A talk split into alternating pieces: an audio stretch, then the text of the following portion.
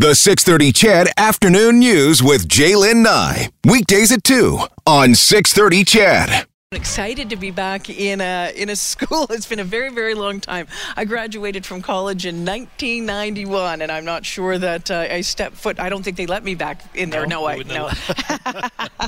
Joining me uh, right now is uh, Allan.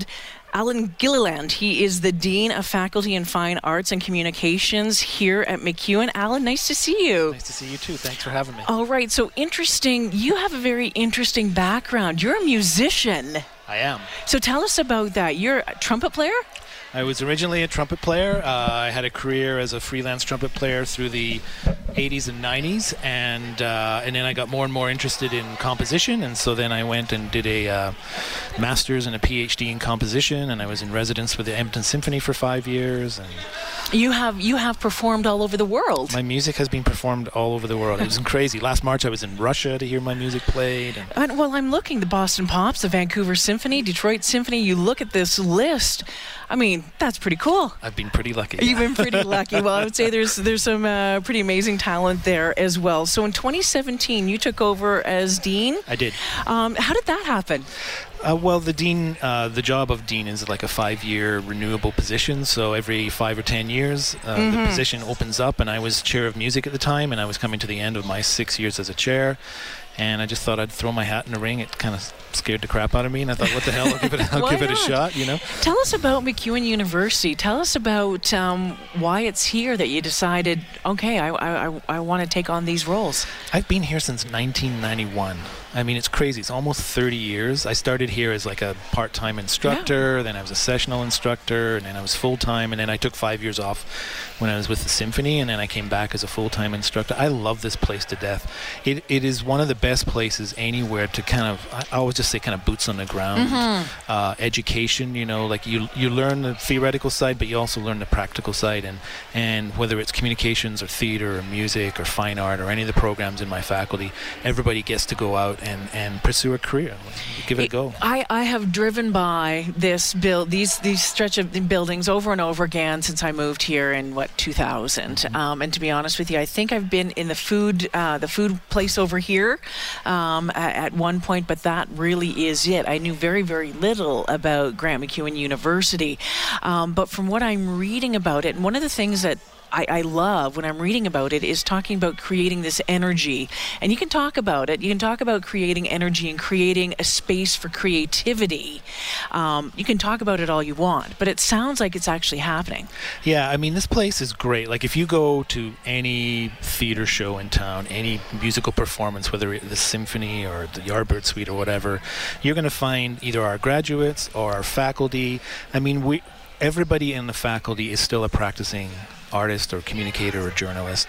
And i think that's what really makes it special is that is that the students can see their profs doing the thing that they want to do they can see and we can also help them get there because we're doing it They're just not up there talking. They're just not talking heads. It's not like the Charlie Brown teacher, yeah, yeah, yeah, yeah. right? well, and it's and it's that thing is that you know there's always that those who can't teach, but that's not that's not the way it goes at MacEwan. Uh, I mean, those that do teach as well Mm-hmm. too, and and I really do think it's seeing whether it's I, I'm teaching composition to my students, and one week I'm flying to Russia to hear a premiere, and the next minute I'm at Carnegie Hall with the ESO and stuff, and all of that is they, they get to see that happen. Uh, and they, they have a hope for this this very kind of tenuous world. Of, Well, uh, I was going to ask you about that because oftentimes, you know, the the arts get. Um, I was just trying to find the right word. Poo-pooed on a, a, a little bit, right? We often see that a lot of folks say, "Okay, well, just we can get rid of that. We can get rid of that first. It'd be like the first thing to go."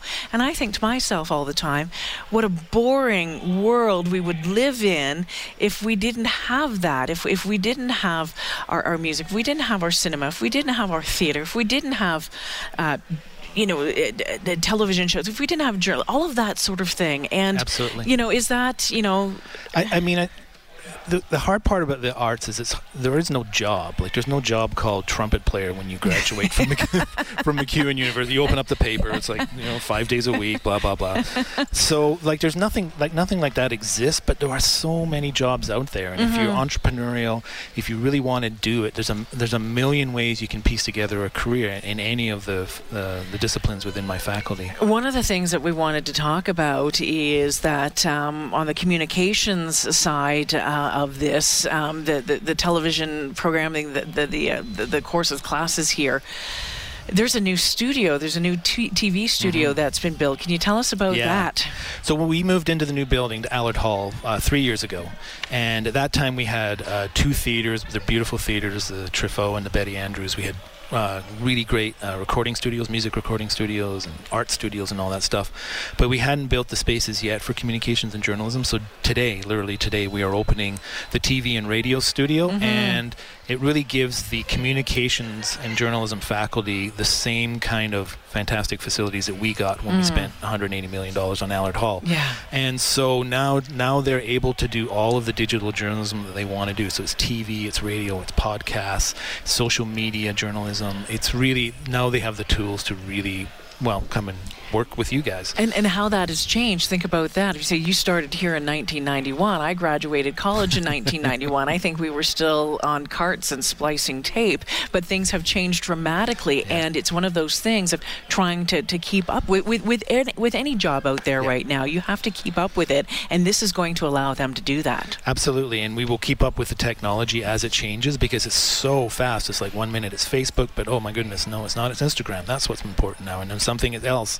And so we're giving them the tools to be able to basically tell great stories on any platform, but make them savvy to the, all the different media. And I mean, and we were just talking before we got started that I don't think there's any more job as important as journalists right now. I mean, in this world, there's just nothing more important than that. And I just feel so proud that we're able to give them these facilities to realize their dreams and go out and, and be be employable because mm-hmm. of what we taught them in those spaces. Well, and it's again, you know, there was you know, 20 years ago, even 25 years ago, we all we all sat and waited for the six o'clock news, uh, and then we would see it again at, at 11 o'clock, and we would read our newspaper the next morning and turn on our radio. But it has changed so dramatically with news coming at us 24/7, nonstop from all sorts of uh, on all sorts of different platforms, and and to teach new uh, journalists how to do it in different ways um, is is is so invaluable. It's just it's changed so very much. It's really changed, but it's all about good storytelling, right? Yeah. It doesn't really matter what the platform is. Mm-hmm. It's just about good storytelling, and we're doing incredible like documentary filmmaking. Like we sent four students with a professor to Russia last summer to work with the anthropology program that's doing a dig out there because some of these big granting like research granting places in Canada, they want uh, better dissemination, public dissemination of the research they do. So how do you do that? You do it through documentary films. You do it through web pages. So suddenly our design students and that's amazing. It's so great. Like all those kind of synergies we can have with the university. So when you talk to those kids who are who are lucky enough to be chosen to be to, to go on on a project like that, I mean, tell me about the feedback that you get from them. well, it's life changing. Right? Yeah. Like you go, like they were there for almost a month, uh, living kind of in the bush on this this Baikal Lake in in Russia, and it was just an incredible. So they were shooting archaeologists digging all day, and then they were turning that into to uh, pieces that they would use, and then uh, they were interviewing people, and then they come back here and they do all the editing, and they produce these documentaries. And since we've been doing that, other universities are just going crazy. Like, oh, can you send students out to do it for us too? Yeah, I was going to ask you, are you are you kind of leading you know leading the charge on this front? Absolutely, yeah. We are kind of cutting edge because of the documentary film make, making abilities that we have. We have this ability to showcase what people do in a, in a way that's really engaging to the public. How many students are coming through uh, fine arts communication here at MacEwan on uh, on a yearly basis? Well, we have about a thousand in uh, all of the different mm-hmm. departments I have. There's about 350 in communications right now. So communications is a four-year degree. Uh, we have a degree in music. We have a degree in design. Uh, we're trying to get a BFA right now so that we can turn the theater program and the fine art program and our arts and cultural management program into a four-year degree as well. But overall, we have about a thousand students in the building yeah. all the time. And journalism students? Journalism students about 125, yeah. I think, and about uh, just about double that again in uh, in communications. But I think this is going to change it because I've heard people say that, that you know like one of the big schools in Canada is Carleton, and I've Yes. heard some people say that the studio that we now have is is as good or better than Carleton, and, it's in, it's in competition with the NAIT studio, Yeah. and so we're we're really going to start attracting journalism students. Well, and that was it. Uh, It was always Carleton and Ryerson. It was always Carleton and Ryerson. That was where, I mean, if you didn't go there, you almost felt like you were a failure for some reason, Yeah. right? But this is going to, you know, that's challenging uh, everything else. Is there anything else that you want folks to know uh, about Grant MacEwan, about uh, about this department, about what we're working on right now? Well, I'd tell them to, to come check us out. Go online, uh, see our programs. Uh, soon we'll hopefully be starting to produce weekly television broadcasts that you could probably see on our web pages and all sorts of stuff. Like there's going to be so much going on, and we also want to reach out to the community to come and if they have ideas about ways they want to do things with our studio, we would love to see faculty and students working with the community to make. Uh, documentaries, Yeah. TV shows, podcasts, whatever. That's Yeah, amazing. yeah. Podcasts, and there's a whole other there's a whole other huge area that is still just I'm a expanding. podcast going- junkie. Are you really? Oh yeah, I love podcasts. What's your favorite one right now? Uh, I love I love some of the movie ones, Yeah. like uh, the Big Picture Mhm. and some of those ones. Yeah. Okay, Allan Gilliland joining us this afternoon, the Dean of Faculty of Fine Arts and Communications. We'll take a quick break here. When we come back, uh, my boss, Syd Smith, the Director of Talk and Talent, the programming uh, at Corus Radio, going to be joining us. We're going to chat uh, about, well, some scholarships, an endowment uh, project. Uh, uh, you know, being backed by Corus. Uh, We'll have all those details coming up right after this.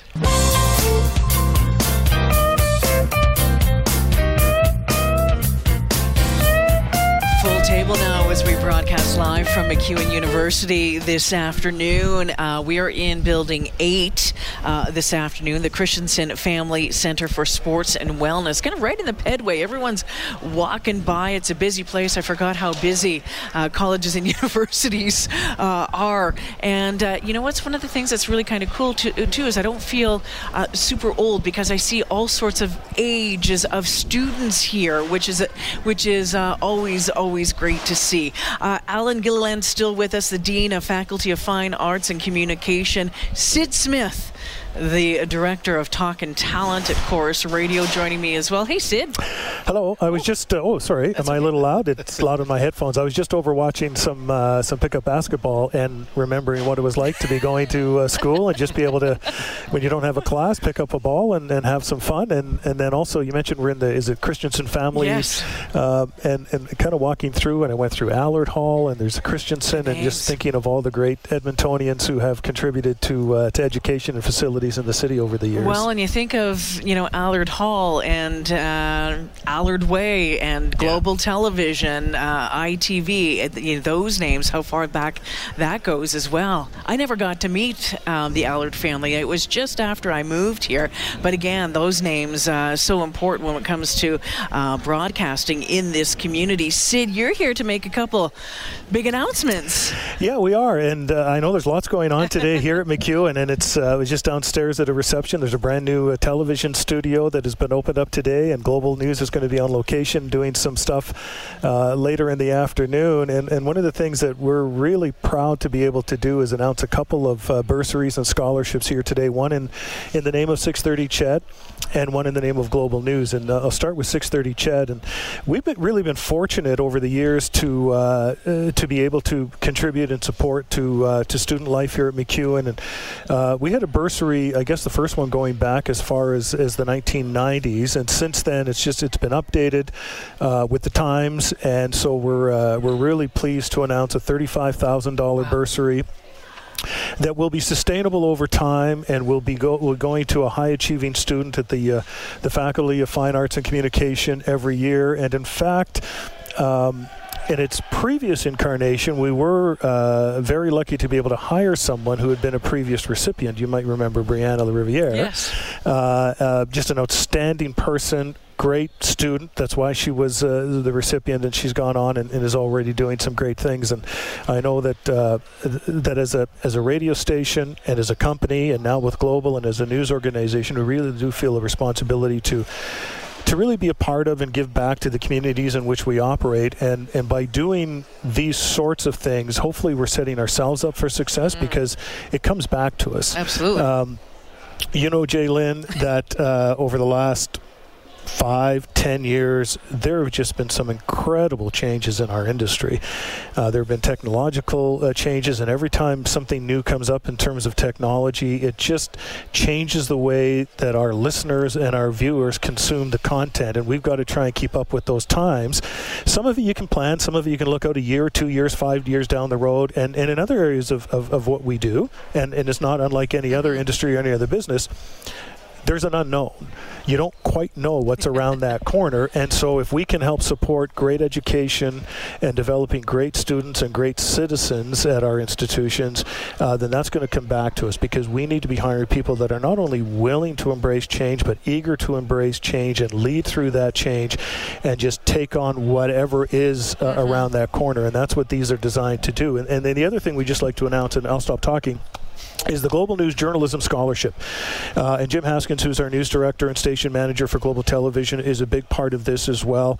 Uh, but it will uh, be $1,000 a year for 10 years, uh, and it'll go to uh, someone enrolled as a full time student in the third year of the Bachelor of Communication Studies in a journalism major. So, mm. so we just think that with, with what we're doing for 630 CHED and the communication students and the journalism students through Global News, that hopefully, hopefully it's meaningful hopefully it's meaningful to the to the students, and uh, and we know that, that it's meaningful to us. And do you hear, uh, Allan, how, how, meaningful these sort of you know scholarships are to kids? I mean, let's be they're real. Li- they're life changing. Yeah. I mean, it, it sometimes can make the difference whether somebody comes to school or doesn't come to school, or whether somebody's able to not take on a full-time job while they're at school because of these scholarships and it allows them to focus on their studies and, and, and honestly these things are life-changing and we need to offer these kind of supports because education is expensive these days is Syd you, you touched on the fact about how things have changed in this industry especially over the past uh, 10 years. We're not broadcasting on a phone line today. no,